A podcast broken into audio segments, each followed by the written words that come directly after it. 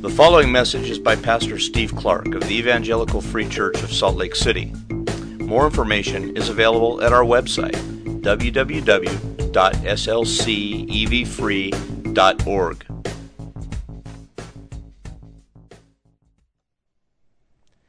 Pray with me.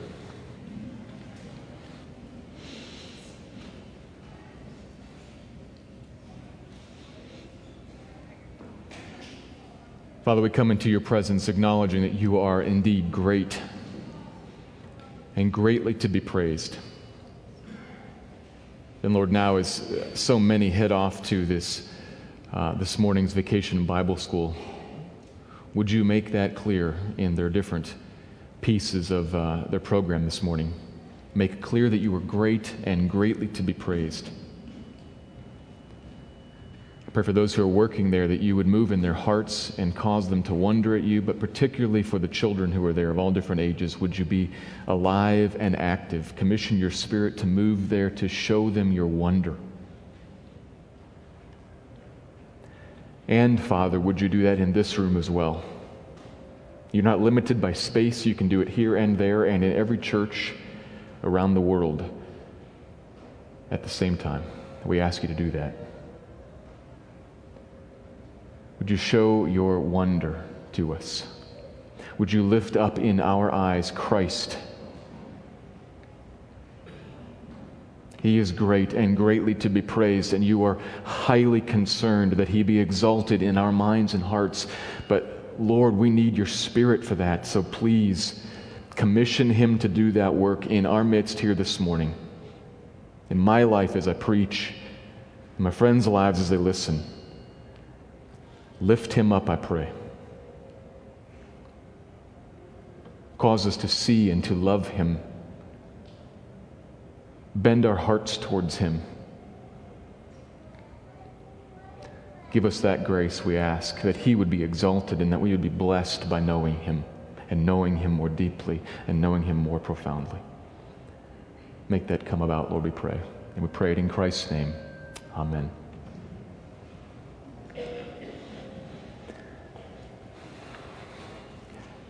Have you ever had this sort of experience in your life? I keep all my assorted sprinkler parts in a great big plastic bucket. And every time I need to fix something with my sprinkler system, which is relatively frequently, I take the bucket and I dump the whole thing out on the driveway or in the grass or wherever near the problem. And I start rummaging looking for the part. It's got to be here. I look and I look. I need a, a half inch right angle threaded on one side, not on the other. Uh, check all the galvanized and the black plastic and the PVC, and the galvanized and the PVC and the black plastic back and forth and back and forth. It's got to be here. This one's three quarters. Close. This one's threaded on both ends. Close. It's got to be. There it is. I must have held it in my hand three or four times because I looked at every single piece again and again. It's happened to me so many times that I just believe it's here somewhere. And when I find out that it actually isn't, I'm surprised. It's there, it's got to be there, but I miss it because of all the other junk in that bucket. All the other stuff that clutters and clouds my view. It's right there, but I don't see it. You ever had that experience in your life? Looking for something right there, but because of everything else that's right there, you don't see it? Jesus is the fulfillment of what every one of us are actually looking for, and He's right here. But so often we miss Him, we don't see Him because of all the other stuff in the bucket. He's right there, He's right here, right now. You, can you see Him? But he's, he's right here, but you don't. And most don't, and most then miss Him and miss life life everlasting and life here right now. So we're going to consider this morning as we look again at Acts chapter 16. Last week you looked at the big picture in this whole chapter because, as I said, 6 to 40, it's a long section, but the whole thing forms one kind of big picture that we need to look at, and we see it in each of the three main characters in this chapter. People who are all very different, coming from very different ethnic and cultural and religious and financial backgrounds. All of them very different, but God moves in and saves each one of them and then pulls them together to save them to be a people. Individuals saved and then a people saved. So, the main point from last week was that when Christ is lifted up, when God lifts up his Son, he draws all people together, all sorts of different people together to form a new people. That's what we looked at last week. And this week, as I said last week, I'm going to focus again on the same chapter, but a little bit more detailed. I'm going to look at a, a portion of the chapter, focus in on a couple of smaller points. So, the same chapter, different emphasis. It's, it's similar, it's the same chapter, but it's going to be a little different emphasis. I'm going to be looking at verses 16 to 34 this week. I'm going to read them in a minute, but before I do, let me set up the context a little bit for those who weren't here last week, or in case you've forgotten by chance. The chapter begins with Paul and Silas traveling through what would be modern Turkey, and they are headed west. And in verses 6 to 10, we see God very deliberately, very pointedly acting to steer them, forbidding them from going here, and then forbidding them from going there, and then calling them over to here and giving them a vision. It's clear that God's hand is involved in steering them, and they end up in the city of Philippi on the continent of Europe. First time the gospel's crossed over to Europe. And there in Philippi, verses 11 to 15, they go searching for people who would be either Jews or God-fearers, Gentiles who were worshiping sort of like Jews. But there weren't very many in that city, and so there wasn't even a synagogue, and they go outside the city walls to find a place of prayer. And there they run into some Gentile women who are worshiping the God of the Bible, one of them named Lydia. They preach to her. The Lord opens her heart. She believes and then eventually persuades them to come stay at her house and use her house as the kind of the base from which they can go out to constantly evangelize the city of Philippi. So they're staying there at her house, traveling out regularly, which brings us to our passage for this morning. I'm going to read verses 16 to 34. I'm going to read it again, and I'm going to summarize that again, again because not everybody was here last week. And then I'm going to make three observations from those verses. So let me read Acts 16 verse 16 to 34. As we were going to the place of prayer, we were met by a slave girl who had a spirit of divination and brought her owners much gain by fortune telling. She followed Paul and us, crying out, These men are servants of the Most High God, who proclaim to you the way of salvation. And this she kept doing for many days. Paul, having become greatly annoyed, turned and said to the Spirit, I command you, in the name of Jesus Christ, to come out of her. And it came out that very hour. But when her owners saw that their hope of gain was gone, they seized Paul and Silas and dragged them into the marketplace before the rulers. And when they had brought them to the magistrates, they said, These men are Jews, and they are disturbing our city. They advocate customs that are not lawful for us as Romans to accept or practice. The crowd joined in attacking them, and the magistrates tore the garments off them and gave orders to beat them with rods. And when they had inflicted many blows upon them, they threw them into prison, ordering the jailer to keep them safely.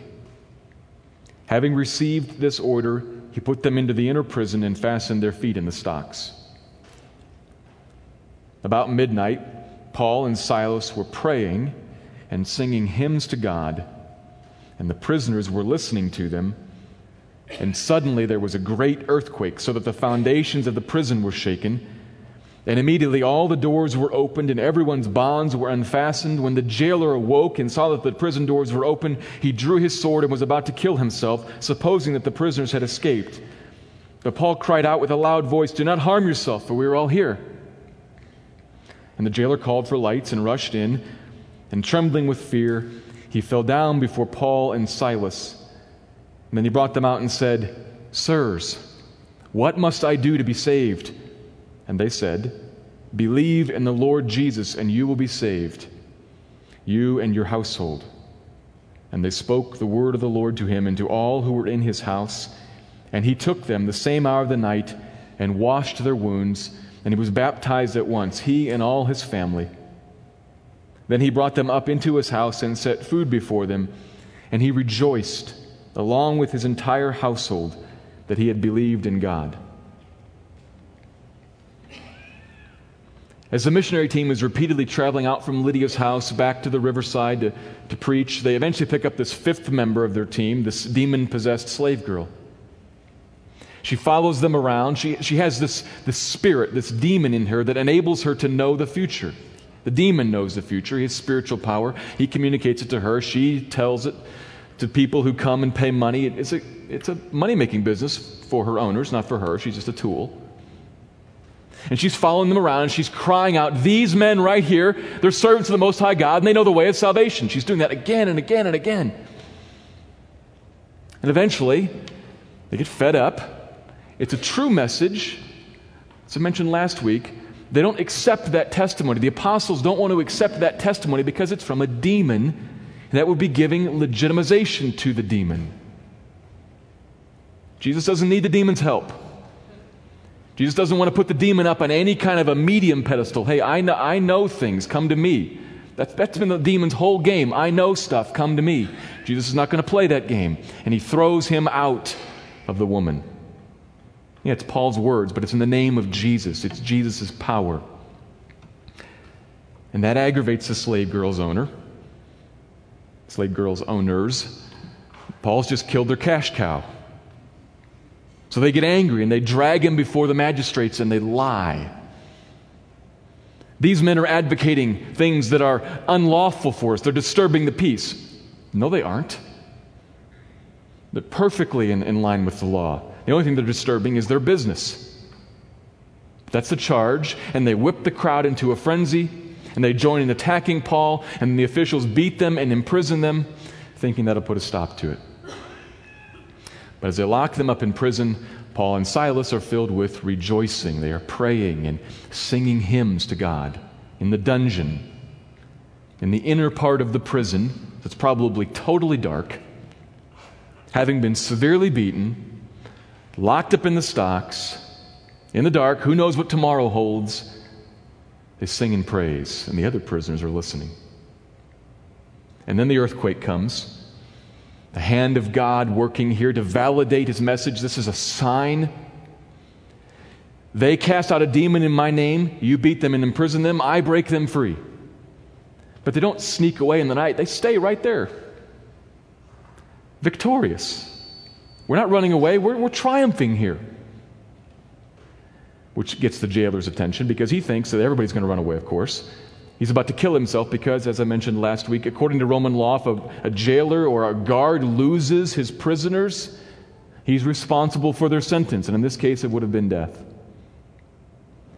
It's hard to imagine the shock going on in this man's mind. He goes to bed content in life, wakes up in the middle of the night realizing life is about to end circumstances of life have drastically changed for him.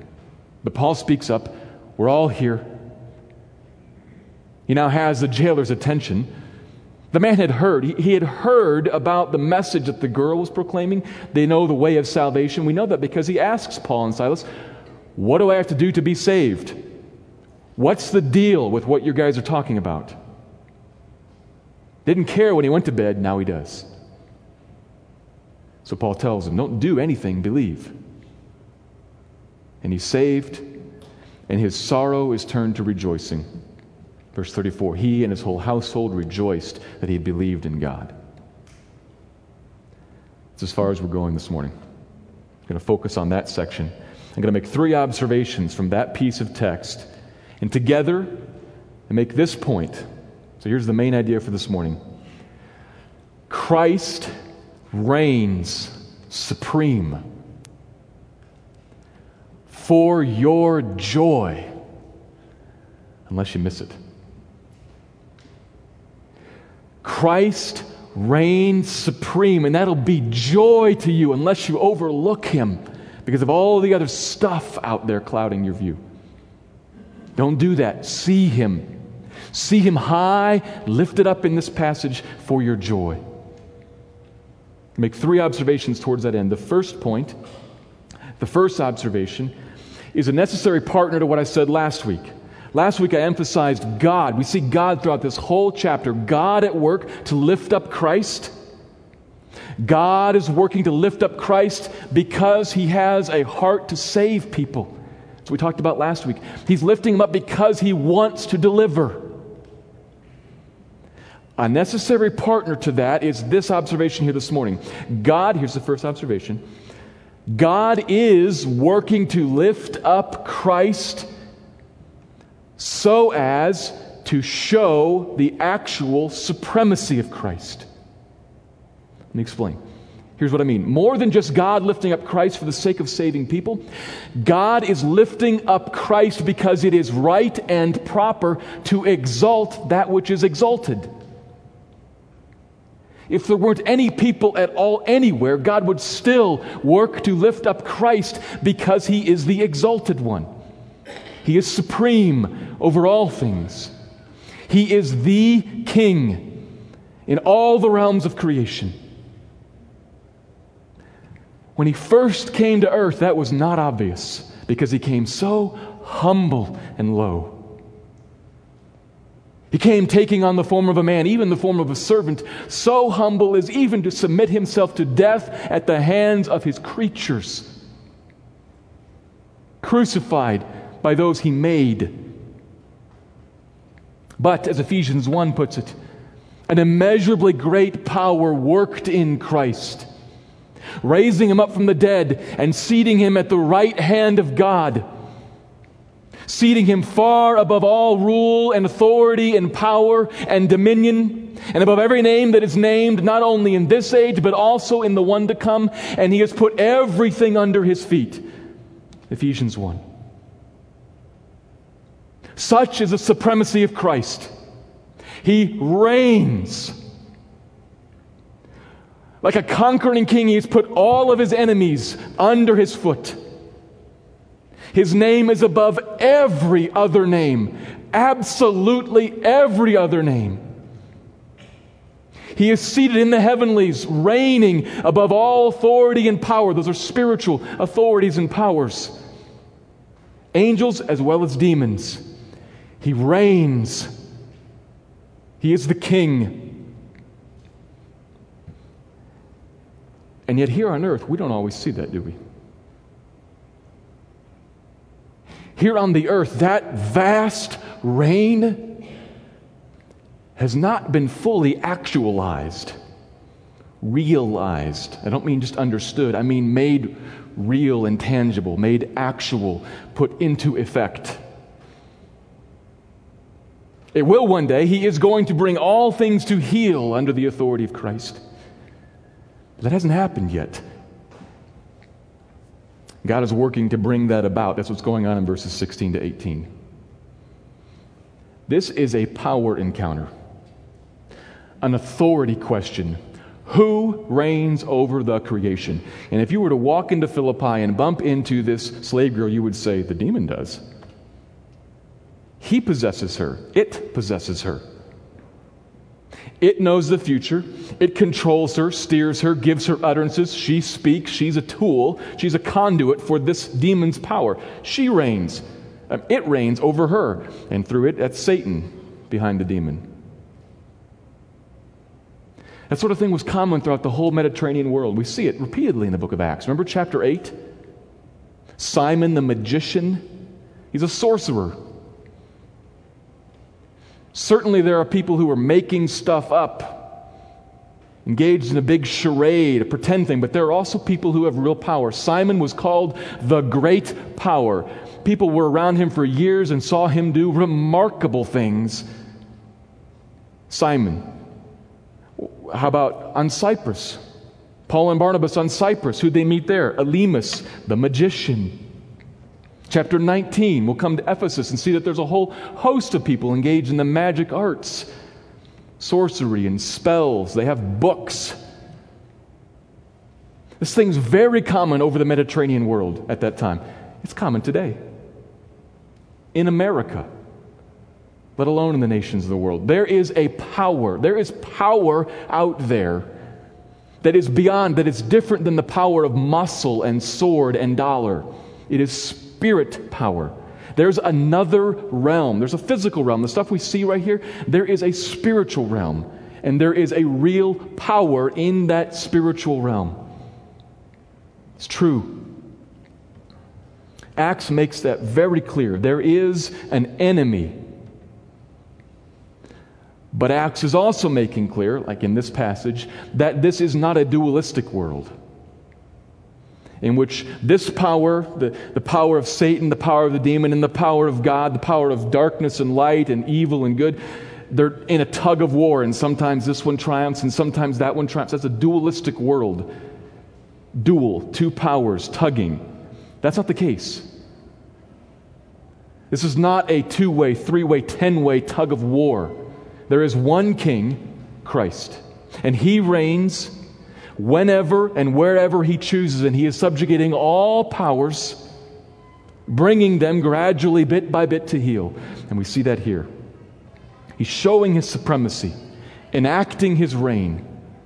He is the most high God to whom we must be reconciled.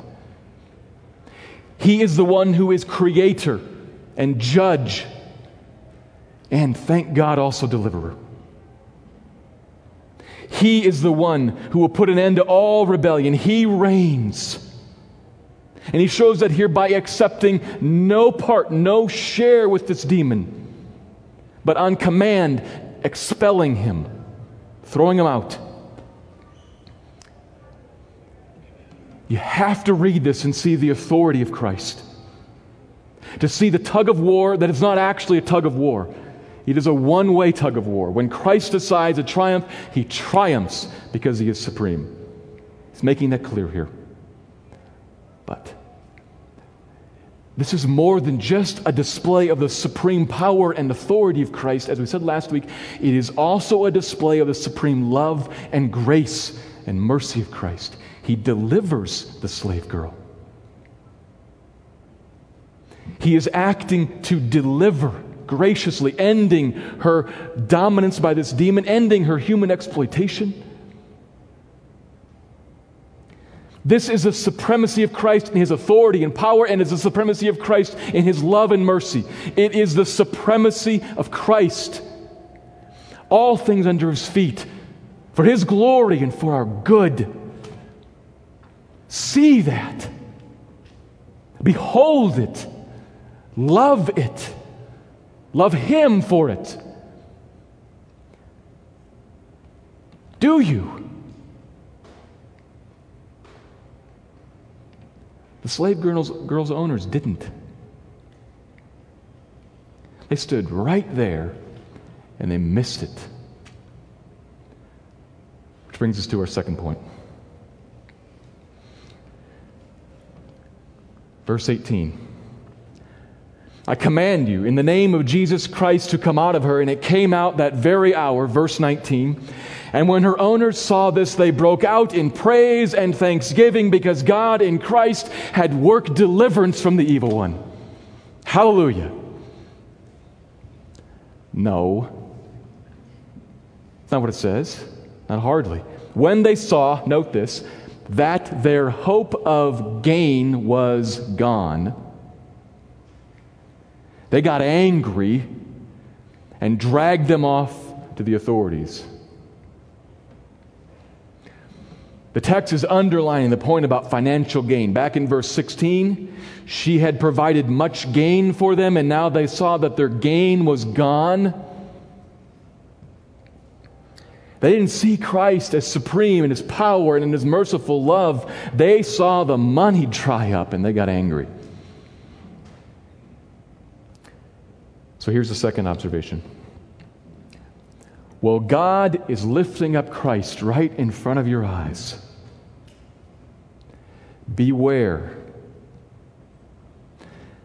Beware the deceptive power of money to cloud your sight of Christ. Money is powerful and it can deceive you very subtly. I don't mean just cash, I mean wealth. The means we use to acquire stuff. It has a power on us. It'll block your sight of Christ if you're not careful. It'll cloud your vision. It'll fill up your life with all kinds of other stuff, and you'll miss Him. Beware. The slave girl's following these guys around. She's saying, There's the way of salvation. These guys know it again and again and again. Her owners hear that. And then, right in front of their eyes, they know who did it, they know how they did it. Right in front of their eyes, they see some powerful evidence of the truth of what she's saying. It's right in front of them, right there. But their eyes are on the money and they couldn't care less about spiritual realities. God, Christ, some of the biggest, the largest realities of all of human existence creation, accountability, death, judgment, eternal reward and joy, or eternal sorrow and loss. They do not care. It's not on their minds. Show me the money. It's the only thing they're thinking about. That's their, that's their complete perspective. Why? Why are they so focused on money? Well, for the same reasons that we are. This is not at all unique to them. This is human. Human beings, us.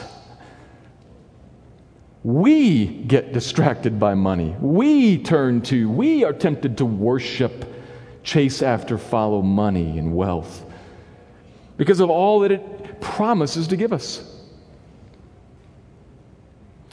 We chase after and become mesmerized by money because we want what it seems it can give us. We want security and health and companionship and pleasure and prestige and fun. And money offers all those things. And all those things you'll note are right here on this plane. None of them are like this. All of them are right here on this plane. And we human beings in our fallenness love to take into our hands the ability to make stuff happen and to secure our lives. What we're doing is we're piling stuff into the bucket. Some of it's junk and we shouldn't have it all. A lot of it's good. In itself, there's nothing wrong with health or companionship. Nothing wrong with many of those things. The problem is we get them out of order and they block our view. We pile them in and we become concerned with them and focused with them, and we miss the point that, as the writer of Ecclesiastes says, all this stuff is meaningless. Vanity, vanity.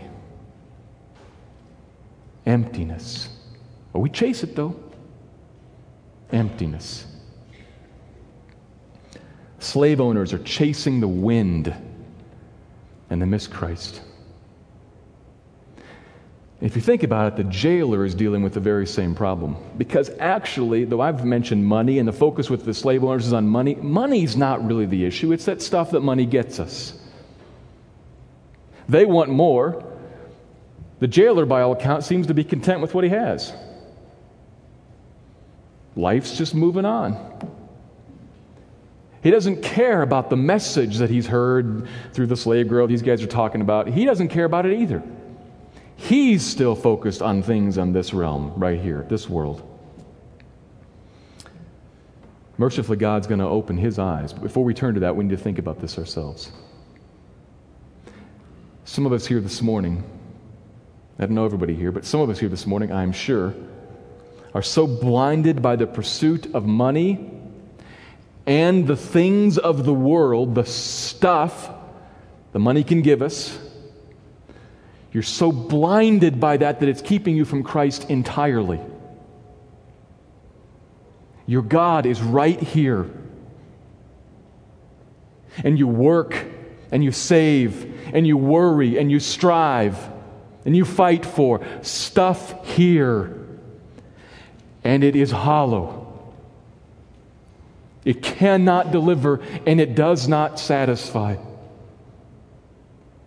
May you realize, like the writer of Ecclesiastes, that guy, Ecclesiastes, he accumulated everything. He makes a point of saying, I went on a pursuit to get everything that human beings can have.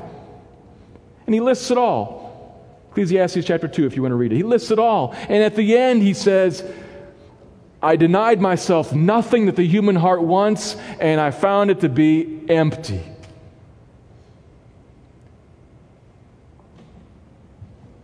Some of us think that if we get a little more, that, then we'll arrive. A little more and we'll be happy.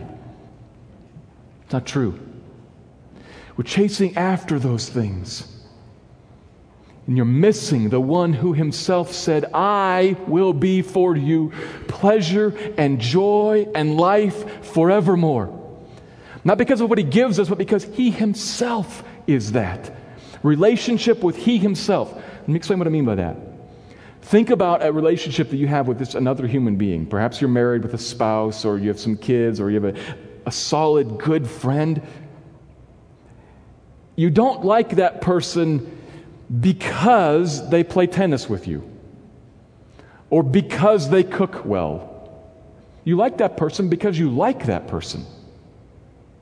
You sit on the couch with them and you enjoy relationship with them. Not because of the stuff, but because of them. You like them. That, to a much higher degree, is what I'm talking about when Christ says that I myself will be for you joy and life. Not because of what he gives, but because he himself, you in relationship with him, is what your heart is made for. And you can have it. How? Believe in the Lord Jesus Christ, and you will be saved. Trust him and his death on the cross to remove your sin penalty and make you right with God. Turn to Christ, the Supreme One. You'll find the satisfaction that your heart is looking for that you cannot find in anything here the big screen TV, the car, the club membership, the house, the vacation, all the friends in the world, the prestigious job. None of that satisfies the heart, and none of it delivers you to life everlasting. Turn to Christ.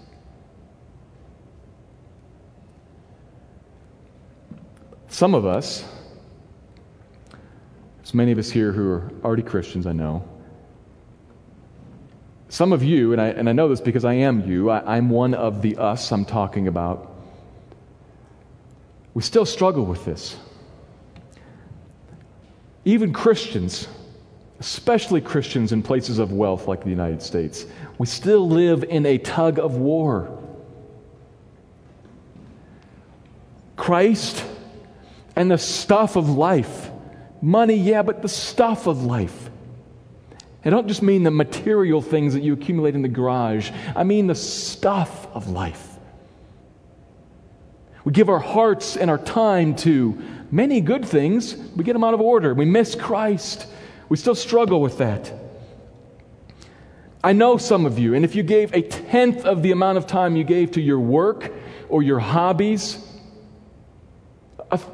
a third of it, a tenth of it, whatever, just some portion, just some small portion of the time that you mentally and physically give to pursuing the things of the world, you would meet God in an alarming way and He'd satisfy your heart.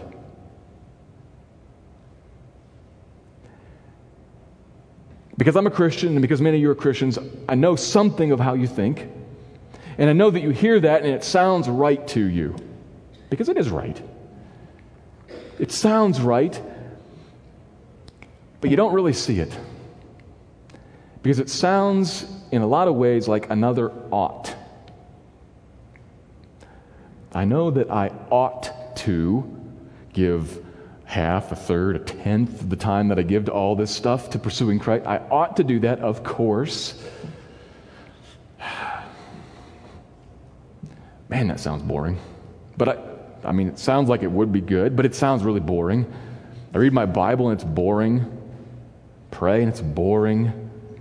But man, I believe that when Christ said that in the presence of the Lord is fullness of joy, at his right hand are pleasures forevermore, that's in the Bible, it's true. I just don't feel that, I don't experience that. What's the deal? Two quick comments on that. One, it is an ought. We are to delight ourselves in the Lord. It's a command. There's all kinds of stuff in the Bible that says you ought to give your heart to Him. It is an ought. So, Christian, in the power of the Spirit, make a decision. Get up, read your Bible, pray, I might suggest getting with other people to do that, talking over a passage, praying with them. That, that helps. But beyond that, there's something else that we need to face. We need grace from God. We need grace from God to turn the heart so that the ought becomes a want to,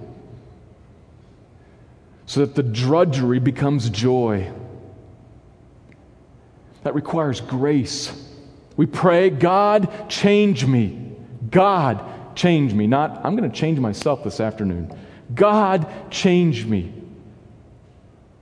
Give grace. Pray. Ask Him to move to clear out the clutter and to show himself to you. He will do that. He will come. Maybe not exactly when you think or in exactly the way you think, but he will. Seek him for grace to change you. In this passage, the third observation now shows us one way that sometimes he does that.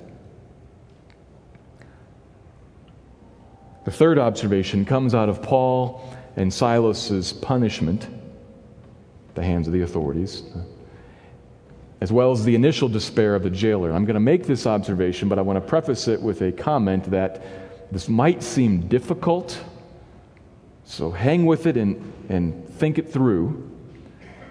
Might be difficult, though, to understand at first, hard to accept. So here's the observation, third one. God intends that there be suffering in the world so as to show the surpassing worth of Christ. God intends that there be suffering in this world so as to show the surpassing worth of Christ, both the Christians and to those who are not yet Christians. Obviously, there's suffering in the world. The difficult part of that statement is the God intends part of it. It's a little challenging. Understand? When I say that, it's very different. You got to get this important line here. It's, that's very different. God intends be suffering. It's very different than saying that He is evil and sadistic and sinfully responsible for suffering in the world. Those are two different things. There are people and powers and forces that are responsible for evil and suffering, morally responsible. What I'm saying is that God intends that that happen. There's a difference there. Look at this story right here Paul and Silas. They suffer, right? Physically suffering, emotionally suffering. That's clear. They're beaten, they're attacked by a crowd, they're imprisoned.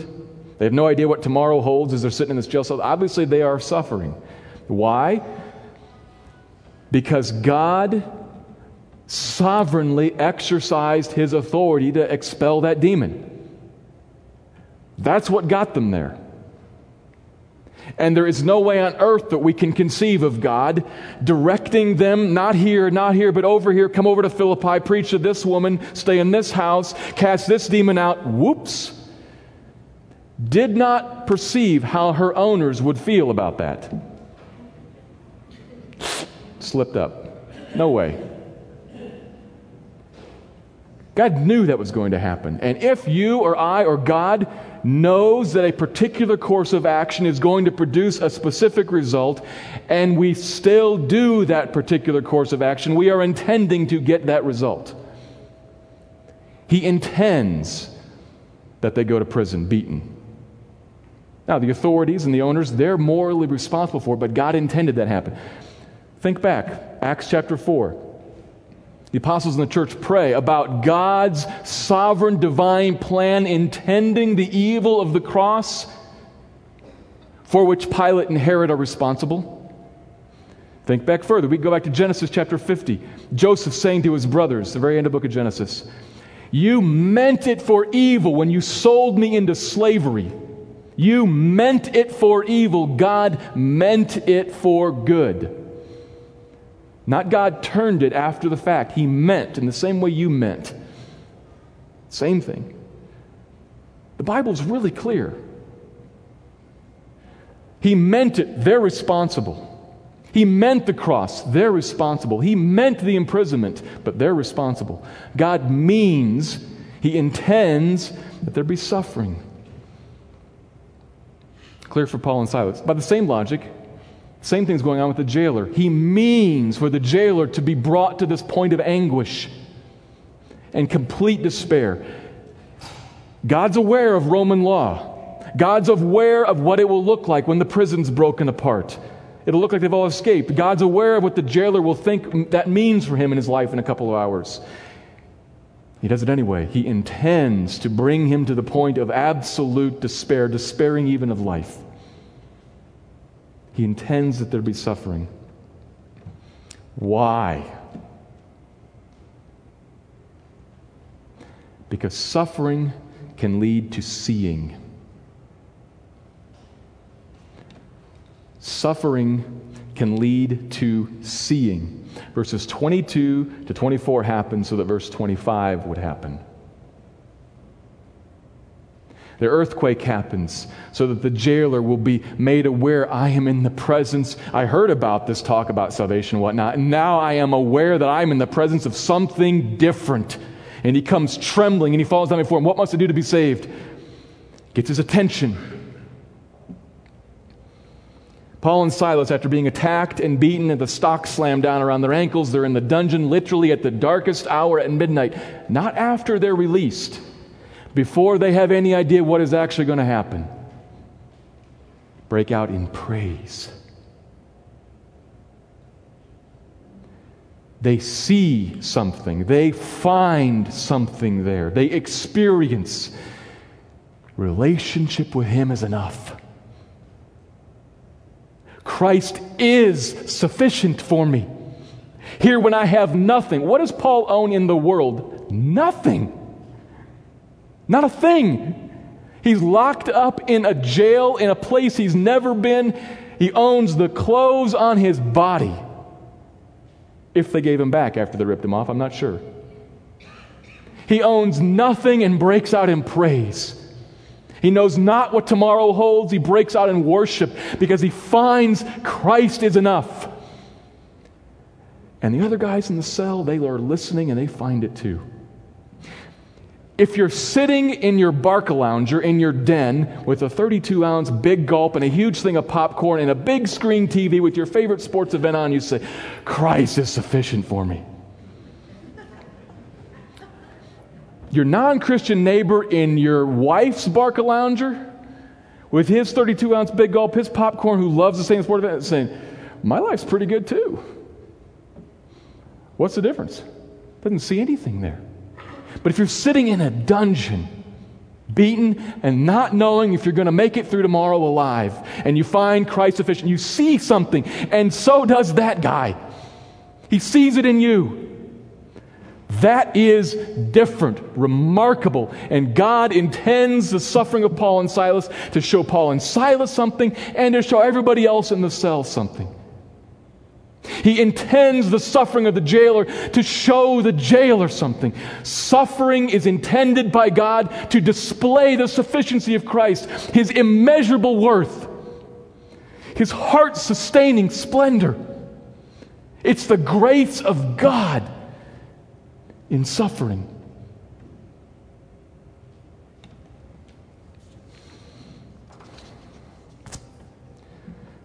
What's the point here? God is working to show the true supremacy of Christ. And we sometimes miss it because of all the junk. Junk or good things piled in the bucket on top. And so, in mercy and grace, sometimes God throws everything else out except Christ so we can see Him. Brothers and sisters, friends, if you're not a Christian, I would suggest to you that that would be the best thing He could do for your life. He, might not have to do it that way, but the best thing He can do for your life is to show you Christ. Maybe in suffering, there's a hundred other ways He can do it. May He give you grace to show you Christ.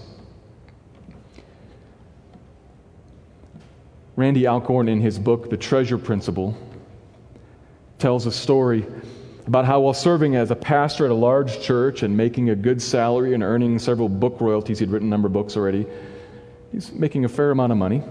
He's also serving as the head of a crisis pregnancy center. While, while in, kind of in that place in life, things going really well, he got involved in some peaceful protests against abortion. And one thing led to another. You can read all the details in the book. But in the end, he found himself under an $8.2 million legal judgment, which rocked their financial world, as you might imagine. I'm not sure there are very many of us that could face an $8.2 million judgment and, and slough it off. Totally changed their lives.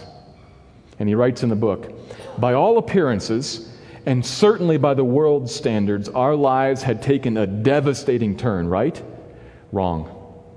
It was one of the best things that ever happened to us. And he goes on to explain a little bit of why. Because of what they saw about God's provision and his care for them and his sufficiency for them. Interestingly, they didn't actually learn, intellectually learn anything new. He'd been preaching about all that stuff, he'd written books about all that stuff. God's ownership of all things. If God wants to remove this from me, He can, it's His. He'd written about all that stuff, but he saw it in a different way and saw Christ as sufficient for him in a different way. God is caring and providing for him in a different way. It was the best thing that ever happened to us. God emptied out the bucket and threw everything away. Praise God.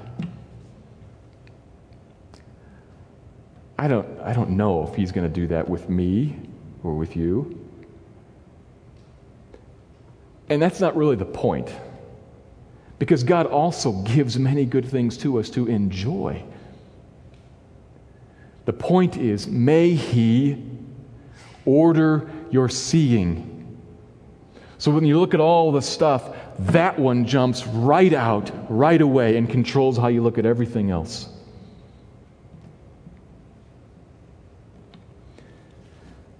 Christ reigns supreme for your joy if you don't overlook him. Let me pray.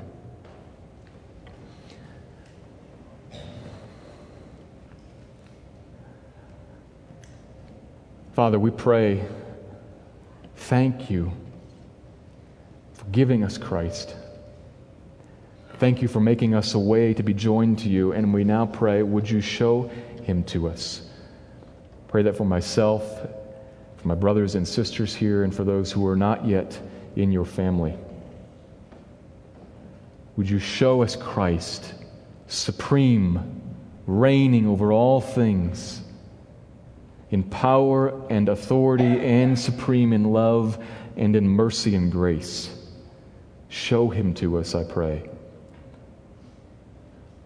Bind our wandering hearts to him. Do that in our hearts, Lord. may you be exalted by it. I pray this in Christ's name. Amen.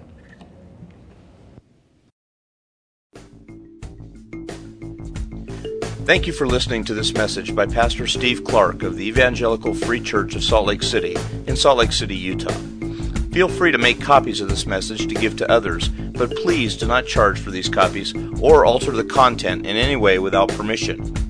We invite you to visit our website at www.slcevfree.org or call us directly at area code 801 943 0091.